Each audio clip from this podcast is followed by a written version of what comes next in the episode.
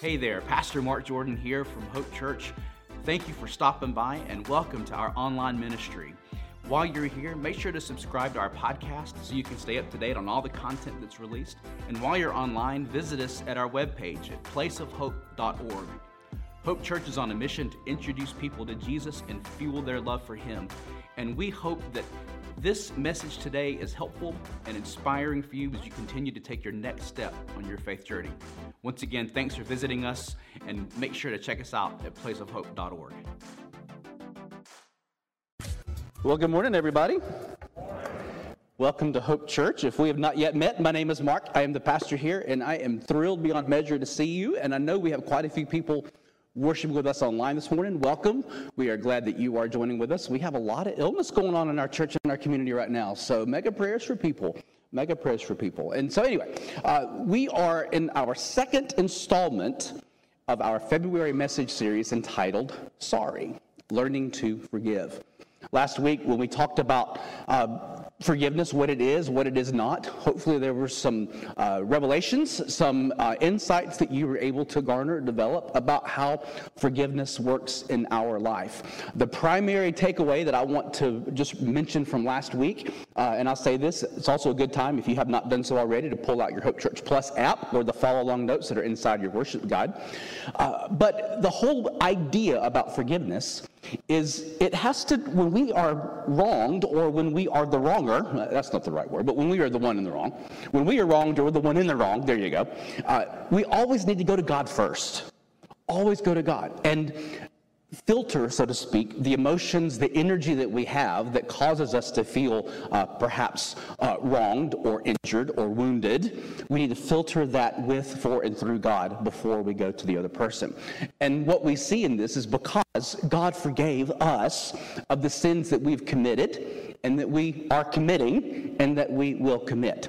So our forgiveness is complete and total, but there are times we constantly have to come back to the reality that we all need to be forgiven and we also need to forgive. And so last week we really got kind of an overview about what forgiveness is versus what it is not. And today we're going to go a little bit more deeply into the idea of how forgiveness works in our lives. And that's why we're talking this morning about repentance. Repentance. Now, the word repentance sounds like a real churchy word, doesn't it? In fact, some people may feel like it, it sounds even judgy.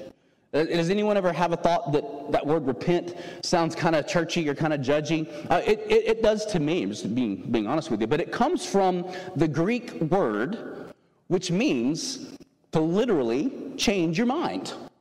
That's what repentance means. It comes from the Greek word that means to change your mind.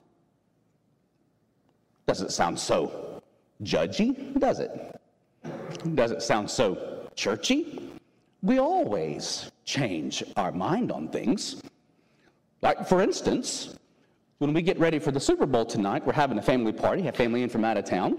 Uh, I really wanted to do a buffalo chicken dip. But I changed my mind because Tiffany wants to do charcuterie. And that's really going to be a whole lot better for me than filling my gullet with uh, cream cheese and ranch and uh, buffalo wing sauce. No, honey, I'm changing my mind again. I don't know what.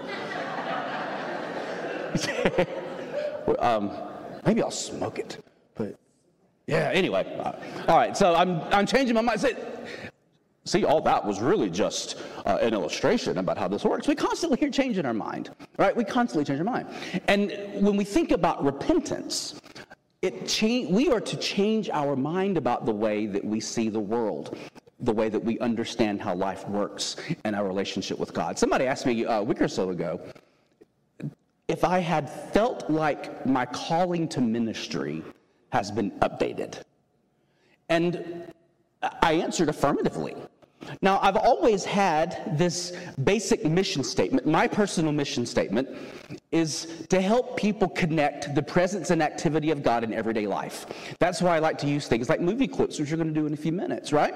Uh, ways that we can see the world. But what is happening in my spirit right now, the way that God is moving in me, and I hope in the church, is I feel like God is calling me to preach and to teach about seeing the world uh, through a biblical lens, to develop a more biblical worldview. And all of these things help us when we think about changing our mind so that we are no longer looking at the world through a lens or a filter of self, but a lens or a filter, so to speak, of God and God's grace, God's mercy, God's forgiveness. That means we have to repent and change our mind. This is how the power of salvation begins to work and move in our lives. Let's look at Romans chapter 12. I'm sorry, yeah, chapter 12, verse 2. We see, do not be conformed to this world, but be transformed by the renewal of your mind, that by testing you may discern what is the will of God, what is good and acceptable and perfect. Now, when we see that word perfect, it's talking about intention of love right? And so when the Apostle Paul wrote these words, he's talking about how we need to be transformed by renewing our mind, which comes from that word repentance, right? And so when we are changing our mind in the way that we are looking at and viewing the world, what we're seeking to do is to discern the will of God, what is good and acceptable and perfect. Again, talking about that motivation, that intention, intentionality that we're going to look at the world from God's point of view and how God has saved us because he loves us and would rather have taken the nails on the cross than to deal with the thought that you would not be in eternity with him. And so, this is where the idea of repenting for our sins comes from, because sin is what separates us in our relationship with God. Sin are those offenses that we commit, sometimes intentionally or accidentally, or even obliviously. Sin is a thing, sin is the stuff that gets in between us and God. And therefore, when we change our mind, what we are seeking to do as we're testing what is good and acceptable and perfect is we also now need to change our behavior, which is where we get our next point. This change of our mind requires us to live out our beliefs in our behavior. This change, changing our mind, requires us to live out our beliefs in our behavior, to put what we know into action. You ever heard that old saying that people don't always care how much you know until they know how much you care? This is essentially what God is asking of you and me and all of those who follow Jesus to put our knowledge of God's saving love into action. Where God comes in and removes our sin from us as far as the east is from the west. Does that mean that we are perfect? Say no. No, of course not. Doesn't mean we're perfect. But what it does mean is that we now have a renewed intention and motivation by which we are seeking to interact with God and other people in the rest of the world. And so we have to put that belief that God loves us and saves us from our sins and deploys us out into the world to help other people connect that presence and activity of God in their lives. This has to be shown in our behavior. Otherwise, what is it that we are showing people by the way that we live if we do not live congruently with what it is that we say that we believe? And therefore, our Bible verse that goes with this point comes from Matthew chapter 3, verse 8. It says, Bear fruit in keeping with what? Repentance. This is Jesus saying you need to live based on what it is that you say you believe. The actions that you make and take, the words that you speak, the prayers that you lift needs to be in keeping with repentance. In keeping with repentance. What is it again that repentance means? To change your mind and to quit trying to see the world through the lens of self or whatever it is that you might obsess over or find yourself addicted to, but to see the world through the love and the grace and the mercy and the forgiveness of God through Jesus Christ, to discern what is good and acceptable and perfect. Again, stating It's not about never making any mistakes, but it's about having the right intention and motivation to love as God loves us. When the Apostle Paul wrote in Galatians chapter 5 about the fruit of the Spirit, the very first one that he mentioned was, you know, it rhymes with dove or glove, yeah? Love. Right? Love. To put that motivation of love back out into the world because God loves us and forgives us of our sins, removing the things that separate us from Him so that we can be brought back into that good and acceptable and perfect relationship. The world looks at people who do not believe in Jesus, looks at those who do, and think that we think that we're perfect. That's not true, is it? Now, some might, but the reality is, is that we know that we need to be in church, we need to be in worship, we need to be in service, we need to be studying the Bible because of how imperfect we are. It is like sharpening a knife, so to speak, or tool, so that we can make sure that we are living out a call to love as God loves us, with our intentions and our motivations perfected, so that we are reflecting who it is that God is and what God wants for us. And so our next point begins to make it even a little bit more personal is it says that no one is excluded from Jesus' demand to repent. No one is excluded from Jesus' demand to repent. In fact, repentance is the first demand of Jesus' public ministry. Did you know that? That was his first call out to people when he began his public ministry. We see this in Luke chapter 5, verse 32. Jesus said, I have come to call not those who think they are righteous, but those who know they are sinners and need to repent.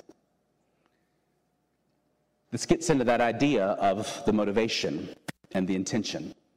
Jesus said, I've come not to call those who think they are righteous, but those who know they are sinners and they need to repent. Let's break that down really quickly.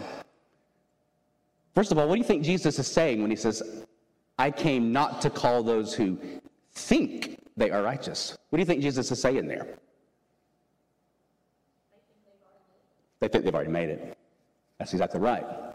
He was speaking specifically about the religious leaders and elite who said, I've got it all figured out. I don't have to worry about changing my mind. And what they ended up doing, of course, nailing Jesus to the cross, but making so much about the expression of religion and a relationship with God about themselves. And Jesus says, No, if you think that you've got it all figured out, that's the moment that you should realize you do not. And so then he goes on to say, I have come to call those who know they are sinners and those who need to repent. Does anyone in here know they're a sinner? I do. Is there anyone in here who needs to repent? Absolutely. We all have fallen short of God's glory. We all have this sin in our lives, whether it's intentional, accidental, or we're oblivious to it altogether. We all have sin in our lives and need to repent, to ask God for forgiveness, and ask God to help us see the world through His eyes as opposed to our own. We all have a need to repent, to recognize that we have gotten it wrong, that we have either done so trying to protect our skin, trying to protect a lie, or maybe just nefariously thinking, I have no reason to ask for forgiveness. I have no reason to think that I have made a mistake intentionally, accidentally, or have done so obliviously. 20 some odd years ago, there was a movie that came out called Mean Girls. Y'all know the movie Mean Girls? It's kind of having a resurgence right now. And uh, it's really interesting how that movie plays out in speaking to and talking about repentance. Now, they created, the girls, the mean girls, created this thing they knew as the burn book, right? And where they were constantly putting down insults about other people in the school, including teachers and administrators. And the teachers and the administrators were trying to figure out who it was that came up with and created the, the burn book. And Cady, who was played by Lindsay Lohan in the, in the original movie, uh, what Cady is trying to do is trying to kind of walk that line between fitting in with the popular Mean Girls and living more authentically to herself. And there is great content in that movie about repentance. The clip that we're going to watch this morning is coming toward the end of the film where she comes to that realization that where she once thought that she was doing the right thing, she needed to repent, to seek forgiveness, but also to seek a change in her mind, a change in the way that she looked at the world, and a change in the way that she related to the others in the school with her peers, teachers, administrators, and staff. And so we're going to watch this clip, and while we do, I want you to think about what we've talked about so far, or maybe something that has transpired in your life where you recognize that God is calling you to recognize the sin in your life, to seek forgiveness of it and from it, and to change the way that you're going to engage and interact with the world as a result. Okay? So let's watch our clip from Mean Girls uh, on the screen.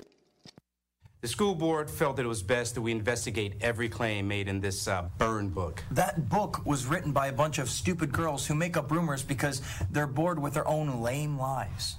Well, unless someone wants to come forward and say I made it all up, this is how we have to handle it. To say that someone. Oh no. Bye, Aaron. You're gonna hate me forever.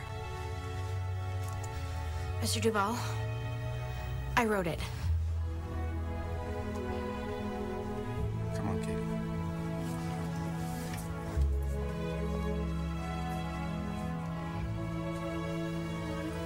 When you get bit by a snake, you're supposed to suck the poison out.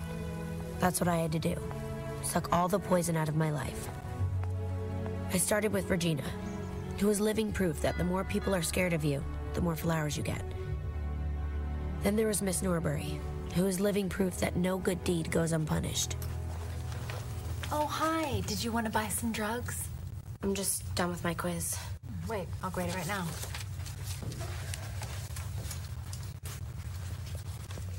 I gotta say, watching the police search my house really was the cherry on top of a fantastic year.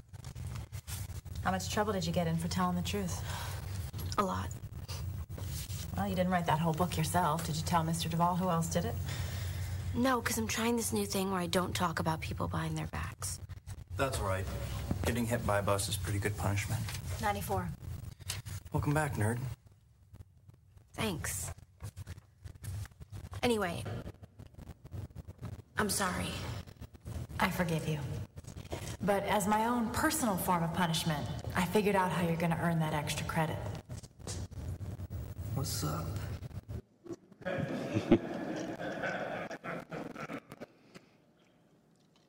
See the progression there.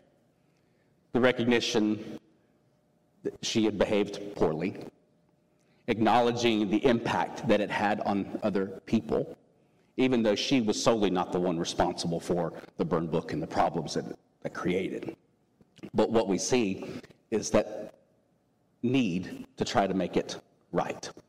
Now, this will play into next week's message when Pastor Brent talks about justice, making it right. Uh, but as we look at it right here and right now, I want us to think about that idea of what true repentance is. What true repentance is. Now, there was an allusion, A L L U S I O N, allusion in that clip that talked about when you're bitten by a snake and sucking out the poison. Now, that has some really neat connotations when we think about Scripture. Because if you go back into the Exodus journey, there was a plague of snakes that had uh, fallen upon the Israelites on their journey. And Moses lifted his staff, and all those who gazed upon it found that they were healed and delivered from the plague of the snake bites.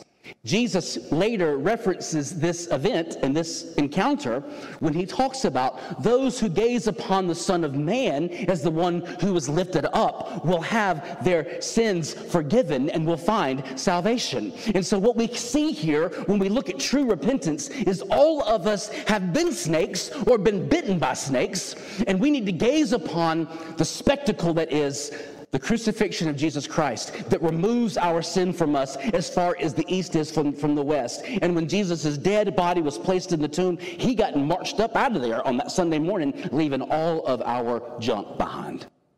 We need to gaze upon the crucified Christ who gives us the salvation that we need to enable us to change our mind and to change our lives by recognizing that we are sinners in need of salvation and the grace that we get by God. So let's look at our uh, four points of what true repentance is. Looks like we're having some issues with the screen or the projector. Uh, but if you're using your follow along notes, uh, true repentance, first of all, it involves awareness of one's own sinfulness. True repentance involves awareness of one's own sinfulness. I have sinned. I have fallen short of the glory of God. I have made mistakes, whether they were intentional, accidental, or I was just completely oblivious to it. I've done wrong. I need to make it right. When we acknowledge this and we turn to Jesus and we gaze upon him as the one who removes our sin from us, it makes God's mercy for us in Jesus personal. Like the lyric in the wonderful hymn, Amazing Grace. Amazing Grace, how sweet the sound that saved a perfect righteous person like me, right? No. A wretch. Amazing grace, how sweet the sound that saved a wretch like me. Jesus would teach stories and tell parables about this, about how people who have so much to be forgiven experience God's grace and God's mercy in such personal and profound ways. And when we recognize that that is made personal for us, it must change our attitude toward sin. It's got to change our attitude toward sin. It is easy and quite the slippery slope for the Jesus follower to begin to think that you can reconcile or rationalize or justify sin in your life because God's going to forgive me. In fact, God's already forgiven me. So why don't I just pop that pill, go to that establishment, look at that web page, drink that bottle, taking God's grace for granted. But it's God's grace that sent Jesus to the cross to remove your sin from you as far as the east is from the west. So you've got to have a change in your mind about the threat of sin in your life. Those that are intentional, those that are accidental, and those by which you are just completely oblivious. It must change your attitude towards sin. And when you change your attitude towards sin, it results in a new commitment to God because of how much God has forgiven in your life and how much God loves you. That in spite of the junk and the messes that you've made, the misses and the mistakes, God loves you so much that He offered His one and only Son, Jesus, as the sacrifice to pay for your sins.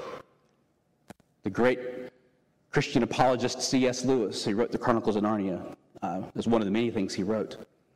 He pointed out once that if there was only one person in the world who had sin that would have separated them from God, Jesus would have done the exact same thing.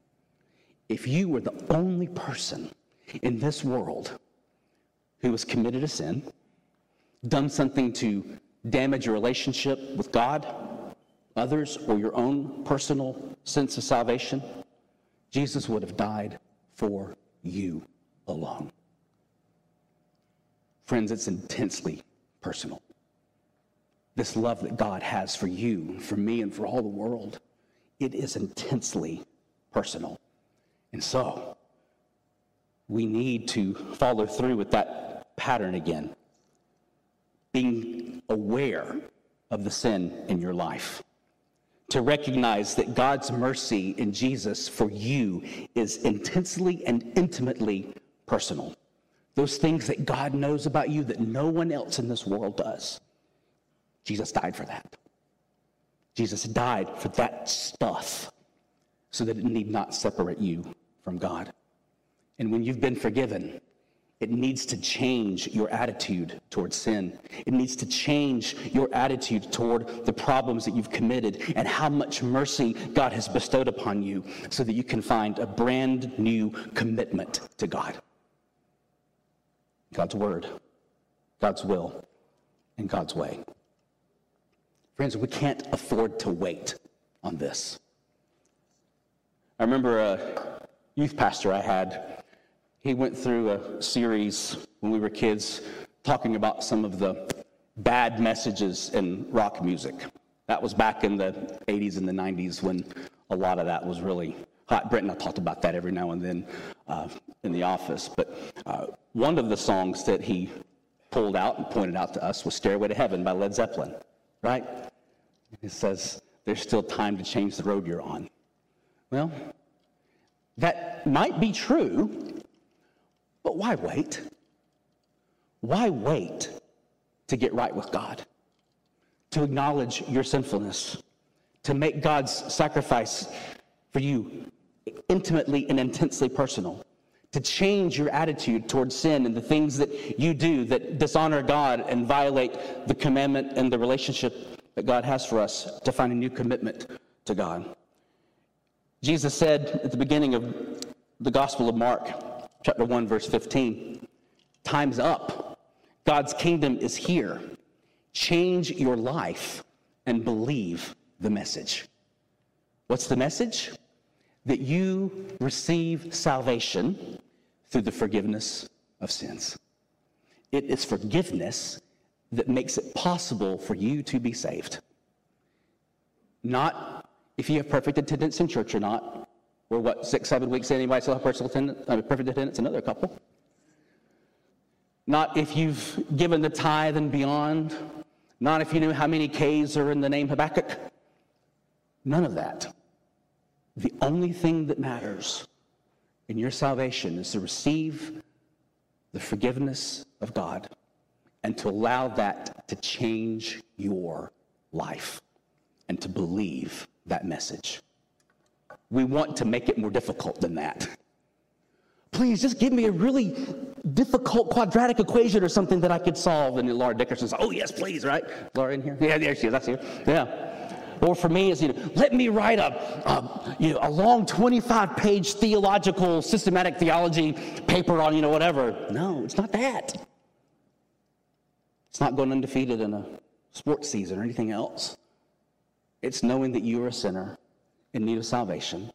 Jesus came to die for your sins and to deploy you back out into the world with a new lease on life, changing the way that you think about the world and God's love because it is intensely and intimately personal. Do not wait. Jesus said at the beginning of his earthly ministry, as we see here in the Gospel of Mark, the time's up. God's kingdom is here. He was talking about his presence in the world. Change your life and believe. And so I have three little takeaways that I want us to think about as we bring this message to a close. Repentance involves a complete change of mind and heart and actions. It involves a complete change in the way that you see the world and what you see as good and acceptable and perfect, and knowing that that word perfect has everything to do with our intentions and our motivations for living in relationship with God and God's people. Repentance recognizes that sin offends God. God can't have anything to do with sin, and it breaks his heart when we sin. But we cannot save ourselves, so he sent Jesus to die for our sins and remove that separation from us as far as the east is from the west. And as we looked last week, God actually forgets about that because he looks at us no longer through what we have done to damage our lives, our integrity, our spiritual selves. He looks at us through the love and the grace of Jesus like it's some kind of clear coat that protects us for eternity. And then committing to go according to God's word, God's will, and God's way. So, like Cady from Mean Girls, if there is something in your life that you feel like has been holding you back from a true and a full expression of living life with integrity and persistence, time's up. Don't wait. Accept God's offer of salvation for you today for the forgiveness of sins. It is intensely and intimately personal. God knows the things in your heart and in your life and in your history that maybe no one else in the world knows. But even still, God would have come and sent Jesus to die for you, just as he did for the entire world.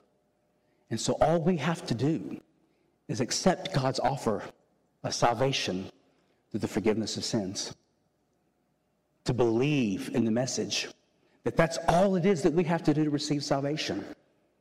But once we receive it, it changes the way that we look at life, we see the world, and we commit to helping other people know that God is real, He loves us, and He has a plan and a purpose for every single life in this world.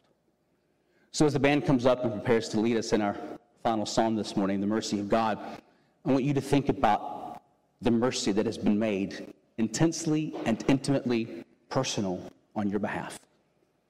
To change the way that you see the world and to recognize that your salvation and transformation comes when you acknowledge your sinfulness, when you seek to get made right with God, knowing that it's all His action, what He does for you, and to commit to live differently as a result.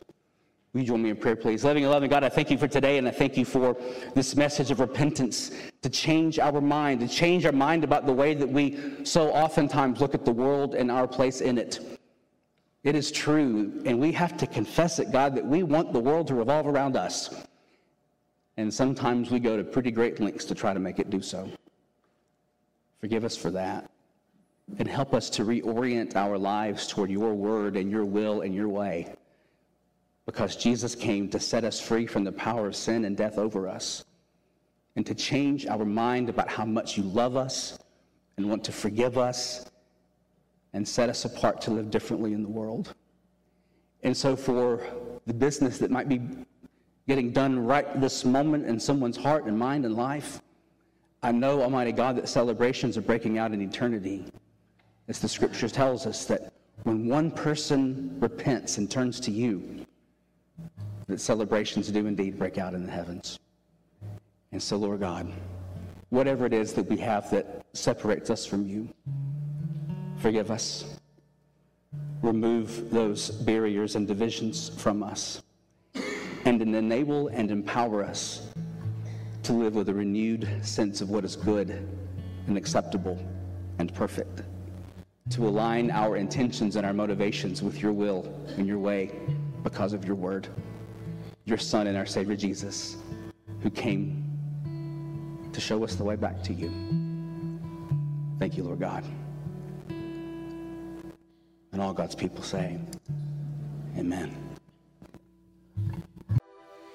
Thank you again for joining us today. We are glad that you stopped by.